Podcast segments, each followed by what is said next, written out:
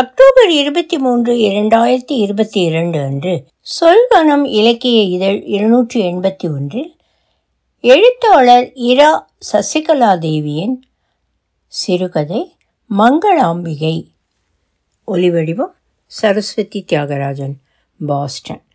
Cholan Express Egmore ரயில் நிலையம் 5வது நடைமேடையில் தனது வேகத்தை குறைத்து மூச்சு வாங்கி நின்றது. அவரவர் உடைமைகளை எடுத்துக்கொண்டு அரிபரியாக இறங்கிக் கொண்டிருந்தனர். சென்னை வந்து இறங்கிய உடனே ஒருவித பதற்றம் எல்லோருக்கும் தொற்றிக்கொள்கிறது. சென்னையின் வேகமே அதன் பலம், பலவீனம். எங்குதான் எதற்குத்தான் வேகமாக ஓடிக்கொண்டிருக்கிறார்கள் என்ற எண்ணம் தோன்றும். நானெல்லாம் இத்தனை வேகமாக ஓடினால் தலை குப்புற விழுந்து விடுவேன். வேகம் என்றாலே எனக்கு ஒருவித அலர்ஜி. அதற்கு சில காரணங்கள் உண்டு. காலை சூரியனின் பொன்னொழிப்பட்டு ரயில் தாமிர நிறத்தில் ஜொலிக்கிறது. அதன் அழகை யாரும் ரசிப்பதாக தெரியவில்லை. அதை பார்க்க அவ்வளவு அழகாக இருந்தது. ஒரு கணத்தில் வசந்த காலத்தில் துளிர்க்கும் அரச இலைகளின் தாமிர நிறம் கண்ணில் தோன்றி மறைந்தது. சூரியனின் இயல்பு பட்டு எதிரொலிப்பது. காலையில் இப்படி பார்க்க மனம் பால்ய காலத்து நினைவுகளில் மூழ்கியது. இன்னும் கூட இது போன்ற அழகியல் சார்ந்த நிகழ்வுகளில் இருந்தெல்லாம் சட்டென்று விடுபட முடியவில்லை. மனம் என்பது கூட ரயிலின் வேகத்தை விட, சென்னை போன்ற பெருநகரங்களின் வேகத்தை விட அதிகமான வேகத்தில் செல்லக்கூடியதுதான். மனதின் பாய்ச்சலை எல்லாம் கணக்கிட்டு கொண்டிருந்தால் ஒருவேளை எல்லோரும் மனநல மருத்துவமனையில் தான் அனுமதிக்க வேண்டி வரும். நல்ல வேளை தமிழ் சமூகம் அந்த அளவுக்கு கணக்கீட்டு முறையெல்லாம் செய்வதில்லை. பிளாட்ஃபார்மில் டீ விற்கும் ஆசாமி உற்சாகமான மனநிலையில் இருந்தார். அவரின் குரலிலே அந்த உற்சாகம் தெரிந்தது. மகனை தோளில் தூக்கி கொண்டு கணவரும் நானும் பிளாட்ஃபார்மை கடந்து வந்து ஆட்டோ பிடித்து மருத்துவமனை வந்துவிட்டோம். தமிழ்நாட்டில் நோயற்ற எல்லா குழந்தைகளும் இந்த மருத்துவமனைக்கு வந்துதான் நோய்மையை சரி செய்து கொண்டு செல்கிறார்களோ என்று நினைக்கும் அளவுக்கு கூட்டம் அதிகம் இருக்கும் குழந்தைகள் நல மருத்துவமனை அது. சென்னை நகரத்தின் மையத்தில் இருந்தாலும் கொஞ்சம் அதிகம் இரைச்சல் இல்லாத பகுதியில் இருக்கிறது. ஆனால் ஆம்புலன்ஸ் சப்தம் சதா கேட்டுக்கொண்டே இருக்கும். நுழைவாயிலில் பிள்ளையார் அருள் பாலித்து கொண்டிருப்பார். எத்தனையோ பிரார்த்தனைகளில் எதற்கும் செவிசாய்த்தும் சாய்க்காத மாதிரியும் அவர் பாட்டுக்கு அபிஷேகத்திலும் பஞ்சாமிர்த சுகத்திலும் உட்கார்ந்து கொண்டிருப்பார். அவரை சொல்லியும் குற்றமில்லை. கடவுள் என்ற பெயர் தாங்கிய அனைத்து உருவங்களும் மனிதர்களால் இப்படித்தான் கையாளப்படுகிறார்கள். கணவரிடம் இந்த மானுட பதர்களுக்கு கடவுளை எப்படி நடத்துவது என்று தெரியாமல் நம்மை இப்படி சித்திரவதை செய்கிறாங்கப்பா என்று தமக்குள் பேசி நம்மை கடவுளர்கள் நம்மை கலாய்த்து கொண்டிருக்க வாய்ப்புகள் உண்டுதானே என்றேன். ஏமா இங்கே பார், மனிதர்கள் நினைக்கும் எண்ண ஓட்டங்களையே சக மனிதர்களால் உணர்ந்து கொள்ள முடியாத போது கடவுளர்களின் எண்ண ஓட்டங்களை எப்படி புரிந்து கொள்ள முடியும்? உனக்கும் கடவுளுக்கும் அப்படி என்னதான் வாய்க்கால் வரப்பு தகராறோ என்னமோ? அதெல்லாம் இல்லைங்க. இந்த கேள்விகள் எல்லாம் பிள்ளையார் அரைக்காலில் மண்டியிட்டு அமர்ந்திருப்பதை பார்க்கும் போதெல்லாம் எனக்கு தோன்றும். அதுவும் மருத்துவமனை வாசலில் அமர்ந்திருக்கும் பிள்ளையார் என்றால் எனக்கு கேள்விகள் இன்னும் ஒருபடி மேலே கேட்க தோன்றும். சரி, பேசாம வா, இவன் தூங்கி எந்திரிக்கிறதுக்கு முன்னாடியே உள்ளே போய் உட்கார்ந்துடணும். சரி என்று கணவரிடம் சொல்லிவிட்டாலும் மனது அதை சுற்றியே இருந்தது.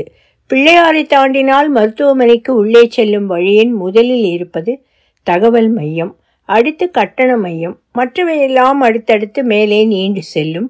கிட்டத்தட்ட அது ஒரு நோயாளிகளின் மாய உலகம், வலிகளும் துயரங்களும் நிறைந்த உலகம். முதல் மாடியில் முதலாம் அறையில்தான் வாழும் கடவுளை சந்திக்க நிறைய பேர் காத்திருப்பார்கள். அவரை டாக்டர் வி என்றே அழைக்கலாம். நரம்பியல் மருத்துவர். அவருக்கே நரம்பு கோளாறு இருக்கக்கூடும் என்ற பிரமை அவரை பார்க்கும் போதெல்லாம் தோன்றும். ஏனெனில் கடந்த 2 வருடங்களாக மாதம் ஒருமுறை அவரை பார்த்து வருகிறேன். அவருடைய ஒவ்வொரு அசைவும் கூட எனக்கு பழகிவிட்டது. டாக்டர் வி எப்பொழுதும் சுறுசுறுப்பாக இருப்பார். ஒற்றை நாடியில் உயிரை வைத்து கொண்டிருப்பார். அவரை சந்திக்கும் முன் அவரது 2 ஜூனியர் மருத்துவர்களை சந்திக்க வேண்டும். அவர்கள் அந்த குழந்தையின் கோளாறுகளை எல்லாம் சிறு கதை போல எழுதி கணினியில் சேமித்து டாக்டர் விக்கு அனுப்பிவிடுவார்கள். டாக்டர் வி அழைக்கும் வரை காத்திருக்க வேண்டும். அதுவரை நோயாளிகள் துயரும் உலகை, விடுதலை உணர்வை வேண்டும் மனிதர்களை, குழந்தைகளை பார்க்க நேரிடும். டாக்டர் விக்கு காத்திருக்கும் நேரம் நீங்கள் சராசரியான உள மாற்றத்தை விரும்பக்கூடியவராக இருப்பின் நிச்சயம் இந்த சமூகத்தின் மறுபக்கத்தை உணர்ந்து கொள்வீர்கள். வரிசையாக போடப்பட்ட நாற்காலியில் மகனையோ மகளையோ இழுத்து பிடித்து உட்கார வைத்திருக்கும் அனைவரின் முகங்களிலும் துக்கத்தின் சாயல் படிந்திருக்கும். சில குழந்தைகள் அம்மாவின் முடியை பிடித்து இழுத்து அவர்களுக்கு தர்ம சங்கடமான சூழ்நிலையை உருவாக்கி விடுவார்கள். இன்னும் சில குழந்தைகள் மிகவும் மூர்க்கமாக நடந்து கொள்வார்கள். இங்கு வந்திருக்கும் எல்லா குழந்தைகளும் அசாதாரணமான குழந்தைகள்தான். அவர்களின் அன்றாட இயல்பான வேலையை கூட செய்ய முடியாதவர்கள். எனக்குள் இருந்த கலக்கம் மற்ற குழந்தைகளை பார்க்கும்போது கொஞ்சம் குறைந்தது போல் இருந்தது. அந்த நேர மாற்றம் எப்பொழுதும் நிகழ்வதுதான். மற்ற குழந்தைகளோடு மகனை ஒப்பிட்டு திருப்தி அடைந்து கொள்வேன். எப்பொழுதும் ஓடிக்கொண்டே இருக்கும் எனது மகனை இழுத்து பிடித்து மடியில் வைத்து கொண்டு இறுகிய முகத்தோடு பதற்றத்தோடு நானும் கணவருமாக அமர்ந்திருந்தோம். எங்கள் எதிர் சாரியில் வளர்ந்த பெண் குழந்தை ஒருத்தி உட்கார்ந்திருந்தாள். இரண்டு கால்களும் இரண்டு கைகளும் முன்பின்னாக, அதாவது கன்றுக்கு லாடமடித்தாற் போல் எப்படி இருக்குமோ அப்படி இருந்தது. குழந்தையை ஒரு கையால் இறுக பிடித்து கொண்டு உட்கார்ந்திருந்தார் அந்த பெண்ணின் அப்பா. அவளது அம்மா அங்கு இல்லை. நான் அவர்களையே பார்த்து கொண்டிருந்தேன். அழகான பாவாடை சட்டையில் குதிரைவால் சடை பின்னப்பட்ட தலையை ஆட்டி ஆட்டி அப்பாவிடம் பேசி கொண்டிருந்தாள். ஆசை ஆசையாக எதையோ அசைக்க முடியாத கையால் எதையோ காண்பிக்க முயற்சி செய்து கொண்டிருந்தாள்.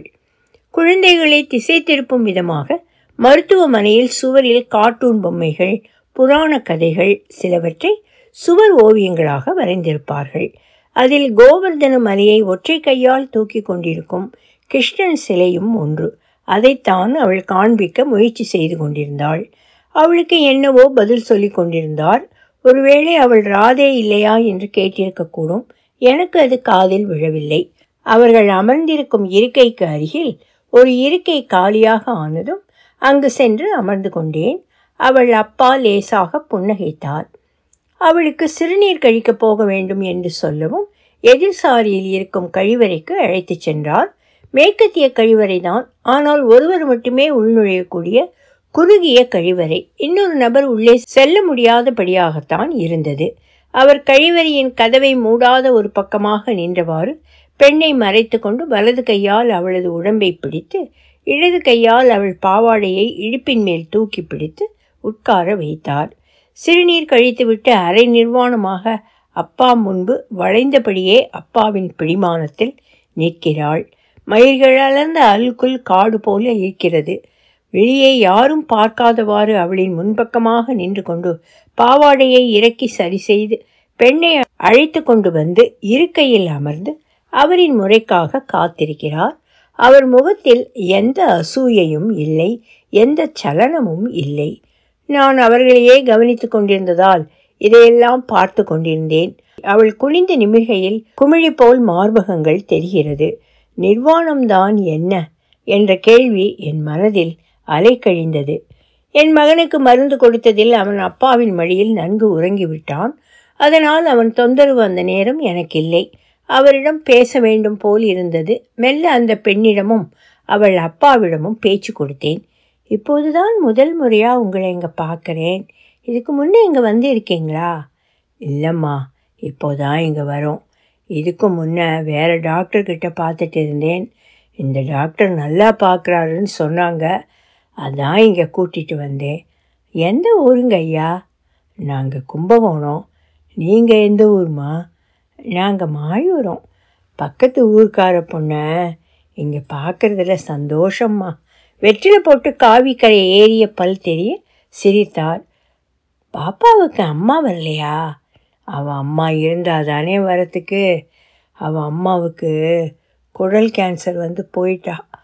அவளுக்கு கொல்லி வச்சு வருஷம் 10 ஆச்சுது. அந்த மங்களாம்பிகைக்கு கண் இருக்குன்னு தான் இவளுக்கு மங்களாம்பிகைன்னு பேர் வச்சேன். அவள் குருடி ஆயிட்டா. அவள் கோயிலுக்கு போய் பார்த்து 25 வருஷம் ஆச்சு. ஆனால் அவளுக்கு தெரியும், ஏதோ விட்ட குறை தொட்ட குறைன்னு என்னை வெள்ளோட்டம் பார்க்குறா. நானும் அவள் ஆட்டத்துக்கு ஈடு கொடுத்துட்டு இருக்கேன். இந்த மாதிரி பிள்ளைய கொடுத்துட்டு கூட இருக்கவங்க எல்லாரையும் தான் சோதிக்கிறா மங்களாம்பிகை. இதில் எனக்கு எந்த வருத்தமும் இல்லை. என் காலத்துக்கு அப்புறம் இந்த பிள்ளையை யார் பார்த்துப்பா என்ற வருத்தந்தான் எனக்கு அதிகமாக இருக்குது. அதுக்கும் மங்களாம்பிகை ஏதாவது வழி வச்சு இருப்பா என்று சொல்லிக்கொண்டே மகளை வருளி கொடுக்கிறார். அவள் அவ்வளவு அழகாக சிரிக்கிறாள். கள்ளம் கபடம் இல்லாத சிரிப்பு. மங்களாம்பிகை பெரிய பொண்ணு ஆகிட்டாங்களா? அவள் அம்மா செத்து போன சில மாதத்தில் ஆயிட்டா. அவளுக்கு மாசவருக்கு ஆனால் யார் பார்த்துக்குவா? அவளுக்கு எல்லாமே நான் தான். நாப்கின் வச்சு விடுவேன். சில நேரங்களில் போக்கு அதிகமாக இருக்கும். அவள் கை கால் தான் பிரச்சனையை ஒழிய உடம்பு மனசு எல்லாம் சரியாகத்தான் இருக்குது. எனக்கு கண்களில் கண்ணீர் முட்டிக்கொண்டு வந்து விட்டது. மேற்கொண்டு அவரிடம் ஒரு வார்த்தை கூட பேச தைரியம் வரவில்லை. மங்களாம்பிகையின் கைகளை இறுக பற்றி கொண்டேன். மீண்டும் மனதில் கடவுள் பற்றிய கேள்வியும், உயிர்கள் படைக்கப்படுவதன் நோக்கம் பற்றியும், நிர்வாணம் பற்றிய கேள்வியும் என்னை தொந்தரவுக்குள்ளாக்கின. குழப்பமான மனநிலையில் இருந்தேன். பையன் மெல்ல உறக்கம் கலைந்து எழுந்திருந்தான். எங்கள் முறை வந்தது. டாக்டர் வி அழைத்தார். Hi Rocky boy. அவன் சிணுகி கொண்டே நான் ராகேஷ் என்றான். ஓஹோ, எனக்கு தான் ஏபிசிடி சரியாக தெரியலையா? எனக்கு தெரியுமே அங்கிள், எங்கே சொல்லு பார்க்கலாம். ஆனால் அவன் சொல்லவில்லை. அவனின் பார்வை அவர் பரிசோதிக்க வைத்திருக்கும் அந்த கருவி மீது தாவியது. நிலையில்லா பார்வை அவனது பிரச்சனைகளில் ஒன்று. டாக்டர், இவன் இப்படித்தான் ஒன்றிலிருந்து ஒன்று தாவிக்கொண்டே இருக்கிறான். இல்லையே, அவன் நன்றாகத்தான் இருக்கிறான் என்றார். எனக்கு அவர் மீது எப்போதும் ஒரு சந்தேகம் இருக்கும். ஓரிரு நிமிடங்களில் அவர் எப்படி அவன் சரியாகத்தான் இருக்கிறான் என்று கணிக்க முடிகிறது. அவர் அதற்குள்ளாக அவனின் வயிற்றை கிள்ளி எத்தனை பூனைக்குட்டிகள் இருக்கிறது என்றார். அவன் 1000 பூனைக்குட்டிகள் என்றான். அவர் சிரித்து கொண்டே ஓஹோ, பூனைக்குட்டிக்கு யார் சாப்பாடு கொடுப்பாங்க? நான் சாப்பிட்டுக்குவேன் அங்கிள் என்றான். எங்கே? உன் கையை காட்டு. இப்போ பாரு, உன் பூனைக்குட்டி கத்த போகிறது. மியாவ் மியாவ் என்று சொல்லிக்கொண்டே மணிக்கண்டு எலும்பின் அனிச்சை செயல்பாடுகளை சுத்தியல் கொண்டு தட்டி தட்டி பார்த்தார். ராகேஷ் அந்த சுத்தியலை பிடுங்கிக் கொள்வதிலேயே குறியாக இருந்தான். மியாவ் மியாவ் என்று அவர் எத்தனை முறை சப்தம் எழுப்பிய போதும் அவன் அந்த குரலை கண்டுகொள்ளவே இல்லை. டாக்டரிடம் எப்பொழுதும் கேட்கும் கேள்விகள் எதையுமே இந்த முறை நான் கேட்கவில்லை. கணவர்தான் அவர் கேட்கும் கேள்விகளுக்கு பதில் சொல்லி கொண்டிருந்தார். அவன் நிறைய மாறிவிட்டான் டாக்டர். நன்றாக சாப்பிடுகிறான், நன்றாக தூங்குகிறான், தூக்கத்தில் உடம்பு அதிர்வது குறைந்திருக்கிறது டாக்டர். பள்ளியில் ஏதும் குறை சொல்கிறார்களா? ஆமாம் டாக்டர், பள்ளிக்கு போனதும் தூங்கி விடுவதாக சொல்கிறாங்க. சிறப்பு பள்ளியில் சேர்த்து விட சொல்கிறாங்க டாக்டர். அவன் நன்றாகத்தான் இருக்கிறான். இனி பெரிய தொந்தரவுகள் எதுவும் இருக்க வாய்ப்புகள் இல்லை. ஒன்று செய்யுங்கள். மூளையின் நுண் அதிர்வு செயல்பாடுகள் முன்போல இருக்கிறதா அல்லது அதிர்வுகள் குறைந்திருக்கிறதா என்று மீண்டும் ஒரு முறை பார்த்துவிட்டு மாத்திரையின் அளவை குறைத்து விடுகிறேன் என்றார். அடுத்த முறை வரும்போது இந்த பரிசோதனையை செய்து எடுத்துட்டு வாங்க ராக்கி அப்பா. ஓகே டாக்டர், நன்றி. ராக்கி அப்பா சொல்லாதீங்க அங்கிள், நான் ராகேஷ். ஓகே ஓகே, நீ சமர்த்து பையன். அங்கிள், உனக்கு மிட்டாய் மாத்திரை மட்டும் தருவேன். அதை மட்டும் சாப்பிடணும். அம்மாவுக்கு தொந்தரவு செய்யக்கூடாது. அப்படி நீ தொந்தரவு செய்தால் நான் உனக்கு பெரிய மாத்திரையெல்லாம் தந்துடுவேன். சரியா ராகேஷ்? தேங்க்யூ அங்கிள் என்றான். பாய்டா குட்டி பையா. அவன் மரியாதையாக நடந்து கொண்டான் என்பதே எனக்கு பெரிய நிம்மதியாக இருந்தது. அவனுக்கு ஒன்றுமில்லை என்றது உள்மனது. EEG எடுப்பதற்கு எழுதி தந்தார். EEG அறை 2ஆம் தளத்தில் இருக்கிறது. மேலே செல்ல வேண்டும். தேதி வாங்கி கொண்டு சென்று விட்டால் எளிதாக இருக்கும். அடுத்த முறை நிறைய நேரம் காத்திருக்க வேண்டியது இல்லை. அதற்குள் மங்களாம்பிகை அப்பாவிடம் சொல்லிக் கொண்டு வந்து விட வேண்டும் என்று மீண்டும் அவர்கள் அருகில் வந்தோம். மங்களாம்பிகை ராகேஷை பார்த்து புன்னகைத்தாள். அவன் பதிலுக்கு தலையாட்டினான். அக்கா, உனக்கு சாக்லேட் பிடிக்குமா? அவள் தலையாட்டினார். அப்போ எல்லா சாக்லேட்டும் உனக்கு தான், எடுத்துக்கோ என்று சொல்லிக்கொண்டே ஒரு சாக்லேட்டை பிரித்து எச்சில் ஒழுகி கொண்டிருக்கும் வாயில் வைத்தான். அவளுக்கு சாக்லேட் வாயில் போட்டதும் இன்னும் உமிழ்நீர் சுரந்தது. அவனுக்கு அதெல்லாம் ஒரு விஷயமே இல்லை. கொஞ்ச நேரத்தில் அவளோடு பழக ஆரம்பித்து விட்டான். அவள் சிரித்து கொண்டே இருந்தாள். இவர்கள் இருவரையும் நாங்கள் மூவரும் இமைக்காமல் பார்த்து கொண்டே இருந்தோம். அவர்களின் அழகான உலகத்தில் நாமெல்லாம் வெறும் தூசுதான் என்று அந்த நேரம் தோன்றியது. டால்ஸ்டாய் சிறுகதை ஒன்றில் இவர்களை போன்ற கதாபாத்திரங்கள் வரும். விளையாட்டு மைதானத்தில் உடல்நலம் பாதிக்கப்பட்ட சிறுவனை மகிழ்ச்சியோடு செய்த அந்த 18 விளையாட்டு வீரர்கள் நினைவுக்கு வந்தனர். அதுபோல இவன் மங்களாம்பிகையை அதீத மகிழ்ச்சியில் இந்த நிமிடம் வைத்திருக்கிறான். அவளின் அப்பா அவனை கையில் எடுத்து முத்தம் கொடுத்தார். மகள் இவ்வளவு சந்தோஷமாயிருந்து இன்னைக்கு தான் பார்க்குறேம்மா. கையெழுத்து கும்பிட்டார். அவர் கண்களில் ஈரம் கசிவதை கண்டேன். கணவர் அவரின் கைகளை இறுக பற்றி கொண்டார். இது போன்ற சிறப்பு குழந்தைகளை படைக்கும் இறைவன் சக மனிதர்களிடம் கருணை இருக்கிறதா, மானுடம் தழைக்க உதவுவார்களா என்பதை எல்லோரிடமும் சோதித்து பார்க்கிறாரா? இப்படி பல எண்ணங்கள் மீண்டும் என்னை தொந்தரவு செய்தது. மனம் மீண்டும் கடவுள் பக்கம் திரும்பியது. அவனுக்கு இருக்கும் பிரச்சனைகள் ஒரு பிரச்சனையே இல்லை என்பது போல் அந்த கணம் இருந்தது. இன்று அவன் நடந்து கொண்ட விதம் எனக்கு ஆச்சரியமாகத்தான் இருந்தது. ராகேஷுக்கு 6 வயது நிறைந்து விட்டது. அவன் பிறந்து 3 நாட்கள் ஆனபோது காய்ச்சல் கண்டு உடம்பிலுள்ள நீர்ச்சத்து முழுவதுமாக வடிந்து செத்து பிழைத்தான் என்று தான் சொல்ல வேண்டும். அவனது பாட்டி மஞ்சள் துணியில் காசு முடிந்து வைத்திருந்தாள். அவளது நம்பிக்கையை குறை சொல்ல ஒன்றுமில்லை. அந்த காய்ச்சல் தான் அவனை இன்று வரை அலைக்கழிக்கிறது. 1 வயதிலிருந்தே அவன் உடம்பில் ரயிலின் தடதடப்பு இருக்கும். சதா ஓடிக்கொண்டே இருப்பான். காரணமே இல்லாமல் ஓடுவான். நிலையில்லாத ஓட்டம், பூமியில் கால்பாவாத ஓட்டம். அவனின் கால்களில் இரத்தம் வராத நாட்களே இல்லை. அவனால் கட்டுப்படுத்த முடியாத ஓட்டம், உறக்கமில்லா இரவுகள், உறக்கத்திலும் கூட எழுந்து ஓடி விழுகிறார் போன்ற பாவனையில்தான் இருப்பான். மருந்து கொடுக்காமல் உறங்க வைக்க முடியாது என்ற நிலை. கை சுகத்தில் இறுக கட்டி கொள்வேன். பறக்க நினைக்கும் பட்டாம்பூச்சியின் இறக்கைகள் முறிவதைப் போல் திமிரி எழுந்து விடுவான். பிறந்ததிலிருந்து மாதந்தோறும் மருத்துவமனைக்கு செல்வது வழக்கமான ஒன்றாகிவிட்டது. எவ்வளவோ மருந்துகள், மாத்திரைகள், இவை எல்லாவற்றையும் தாண்டி மாதந்தோறும் மருத்துவமனைக்கு வந்து செல்வது மன உளைச்சலாக இருந்தது. துயரப்பட்ட ஆன்மாக்களை அவர்களின் கண்களின் வழியே அறிந்து கொள்வது என்பது அகமனத்தை துயருறச் செய்வது. நெடுநாளாக இந்த துயரம் எங்களுக்கு இருந்தது. ஒவ்வொரு முறை இங்கு வந்து செல்லும் போதெல்லாம் துயரமானவைகளை மட்டுமே எதிர்கொள்ள வேண்டி இருந்தது. ராகேஷை புரிந்து கொள்வதில் சில சிக்கல்கள் ஆரம்பத்தில் இருந்தன. யாரோடும் சேர்ந்து விளையாட மாட்டான், தனியாகவும் விளையாட மாட்டான். ஒன்றிலிருந்து ஒன்று தாவிக்கொண்டே இருப்பான். பள்ளியில் சேர்த்த பொழுது மருந்தின் வீரியத்தில் உறங்கி விடுவான் அல்லது உட்கார்ந்து இருப்பதில்லை, ஓடிக்கொண்டே இருக்கிறான் என்பதே பிரதான புகாராக இருந்தது. அவர்கள் சொல்வது சிறப்பு பள்ளியில் சேர்த்து விடுங்கள் என்பதுதான். ஒருமுறை மிகுந்த ஆவேசத்தில் கோபமாக பிரின்ஸ்பாலிடம் பேசிவிட்டேன். அவன் படிக்கவே இல்லை என்றாலும் பரவாயில்லை, சக குழந்தைகளோடு விளையாடினால் போதுமானது. உங்கள் ஒத்துழைப்பு இல்லாமல் ராகேஷை சரி செய்ய முடியாது. ஒரு குழந்தை மற்றொரு குழந்தையை பார்த்து கற்றுக்கொள்வதுதான் கற்றலியல் செயல்பாட்டின் முதல் நோக்கம். நீங்களே இப்படி சொன்னால் எப்படி என்று கேட்டேன். இவனுக்கு இருக்கும் குறைபாடுகள் சீக்கிரம் சரியாக கூடியதுதான். நீங்கள் உதவி செய்தால் மட்டுமே சாத்தியமாகும் என்று அவர்களிடம் மன்றாடிய பிறகு சரி என்று சொன்னார்கள். காலம் எத்தனை வேகமாக சுற்றுகிறது. அவன் இன்று இன்னொரு வளர்ந்த ஆனால் செயலிழந்த பெண்ணுக்கு மகிழ்ச்சியை அளிப்பவனாக மாறியிருக்கிறான். குணமாகிக் கொண்டு வருகிறான் என்பதே எங்கள் இருவருக்கும் ஆகப்பெரும் சந்தோஷம். மங்களாம்பிகையின் அப்பா கேட்டார், உனக்கு என்ன வேண்டும் ராகேஷ்? எதுவுமே வேண்டாம் மாமா. உனக்கு வீடியோ கேம் வாங்கி தரவா?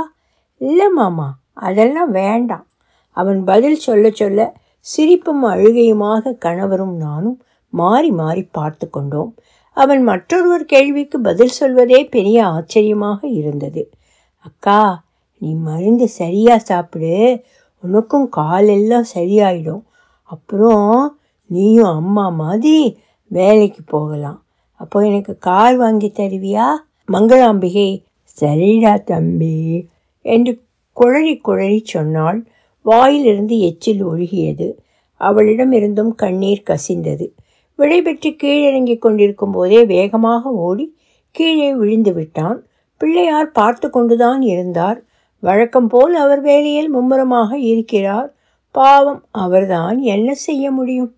இரவு ரயிலில் ஏறி அமர்ந்ததும் முடிவே இல்லாத துயரத்தின் பாதையில் இந்த உலகம் ஊர்ந்து செல்வது போன்ற பிரமை ஏற்பட்டது. ஜன்னலோர இருக்கை ராகேஷை மடியில் கிடத்தி நகரும் மரங்கள் பற்றிய கதைகளை சொல்லி கொண்டு வந்தேன். மாத்திரையின் வீரியத்தில் அரைமயக்கத்தில் இருந்த அவன், "அம்மா, இனி அந்த அக்கா கிட்ட நம்ம அடிக்கடி பேசலாம் தானே?" என்று கேட்டான்.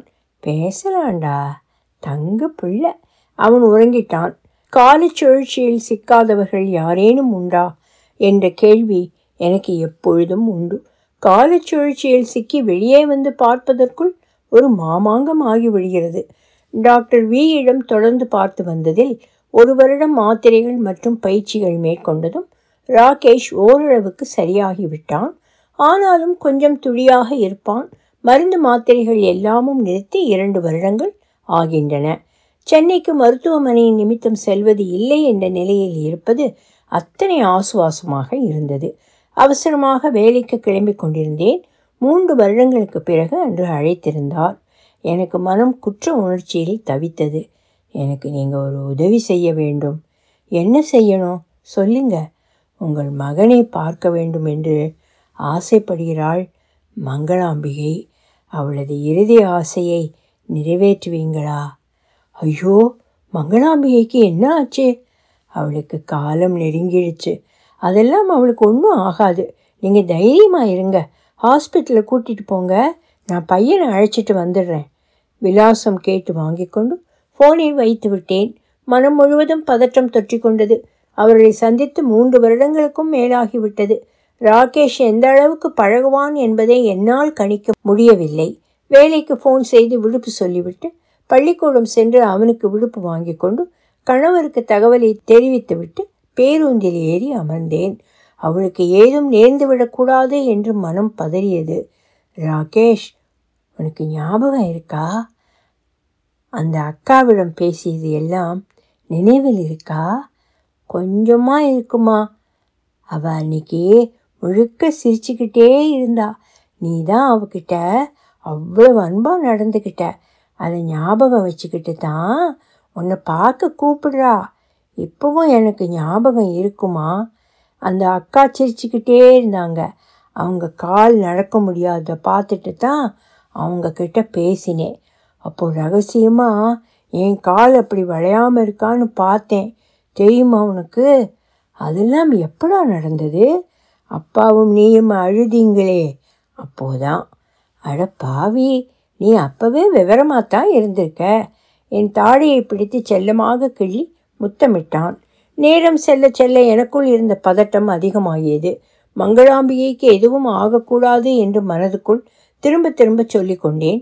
அவர் கொடுத்த முகவரியை ஆட்டோ ஓட்டுநரிடம் கொடுத்து அந்த முகவரிக்கு அழைத்து செல்லும்படி சொல்லிவிட்டு ஏறி உட்கார்ந்து கொண்டோம். பழமையை முழுவதும் தொலைத்து விடாத ஊர் கும்பகோணம். அங்கிருந்த வீடுகளை பார்க்கும்போது அப்படித்தான் தோன்றியது. நகரத்தின் சத்தங்களிலிருந்து தள்ளி இருந்தது அந்த தெரு. வீடுகள் தள்ளி தள்ளி தனி வீடுகளாக இருந்தன. அந்த தெருவின் கடைசி வீடு அவர்களுடைய வீடுதான் என்று சொல்லிக்கொண்டே ஆட்டோவை நிறுத்தினார். ஆட்டோ சத்தம் கேட்டதும் அவள் அப்பா வெளியே வந்து எட்டி பார்த்தார். அந்த இடமே துக்கத்தின் சாயலை அள்ளி பூசியிருந்தது. துணியை வாயில் வைத்தபடியே உள்ளே அழைத்து கொண்டு போனார்.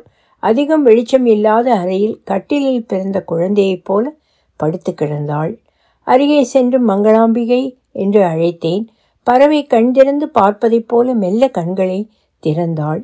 இத்தனை சௌந்தரியம் எப்படி இவளுக்கு வந்தது? மரணிக்கும் முன்முகம் சௌந்தரிய ரூபத்தை ஏன் அடைகிறது? அதன் தாத்பரியம் என்ன? "அக்கா, அக்கா, இங்கே பாரேன், யார் வந்திருக்கா?" அவள் மெல்ல அசைந்தாள். ராகேஷை ஒருமுறை ஏறிட்டு பார்த்தாள். "நான் தான் உன் ராகேஷ். எனக்கு காரெல்லாம் வாங்கி தரேன்னு சொன்னதை மறந்துட்டியாக்கா?" சருகு போல் இருந்தது அவள் உடம்பு. உதிர தயாராக இருந்தாள். "அக்கா, அக்கா, என்ன பாரே. பூ மலர்வதைப் போல் அவளின் உதடு மலர்ந்தது. வாயிலிருந்து நீர் ஒழுகி கொண்டிருந்தது. நீ ஏன் பேச மாட்டேங்கிற? உனக்கு ஒன்றும் ஆகலை, நீ நல்லாத்தான் இருக்க. பார், உன்னால் அழகாக சிரிக்க கூட முடியுது. என்கிட்ட பேசு, எல்லாம் சரியாகிடும். அவள் ஏதோ சொல்ல முயற்சித்தாள். கைகளை அவளால் தூக்க இயலவில்லை. கடந்த 4 மாதமாக இப்படித்தான் இருக்கிறா. சாப்பாடு தள்ளிட்டு நாடி நரம்பு எல்லாம் இறுக்கமாயிடுச்சு. டாக்டர் மருந்து எல்லாம் கொடுத்தார். ஆனாலும் இதுக்கு மேல் ஒன்றும் என்னால் செய்ய முடியல. அவருக்கு அழுகை பீரிட்டது. ஆறுதலெல்லாம் சொல்லவே முடியாத தருணம், வாழ்க்கையில் மீண்டும் சந்திக்கவே கூடாத தருணம் என்றால் இந்த நாளைத்தான் சொல்வேன். அக்கா, அக்கா, இங்கே பாரேன். அவள் மெல்ல கண் திறந்து கைகளை மேலே தூக்கினாள். ராகேஷ் அவளது கைகளை பிடித்து கொண்டான். கைகளை முத்தமிடுவது போல அவளது பாவனை இருந்தது. இவன் முத்தமிட்டான். மெல்ல உதட்டை அசைத்தாள். இத்தனை நாள் உயிரின் ஒவ்வொரு அணுவும் சுருங்கி கொண்டே வந்து இருக்கிறது. நிறைவான ஒன்றை அவள் அடைந்ததும் அவள் கண்களை மூடிக்கொண்டாள். அன்பின் முத்தத்திற்காக நெடுநாளாக காத்திருக்கிறாள் போலும். அடர்ந்த வனம் தனது அத்தனை இலைகளையும் உதிர்த்து விட்டது. மரணம்தான் அவளுக்கான மீட்பு போல் இருந்தது. அதனால் அதன் அத்தனை சௌந்தரியங்களையும் அவளது முகம் சூடிக்கொண்டது. ராகேஷ் திரும்பி மீண்டும் ஒருமுறை முத்தமிட்டான். கைகளை மெல்ல பிரித்து வைத்துவிட்டு அவளின் மூடப்பட்ட கண்களின் மீது அவனது பார்வை பதிந்தது. அம்மா, அம்மா, அக்கா சாமி கிட்ட போயிட்டா. இல்லைன்னா இவ்வளோ அழகான கண்களை இத்தனை சீக்கிரம் மூடிக்கொள்வாளா என்ன? ஒலிவடிவம் சரஸ்வதி தியாகராஜன், பாஸ்டன்.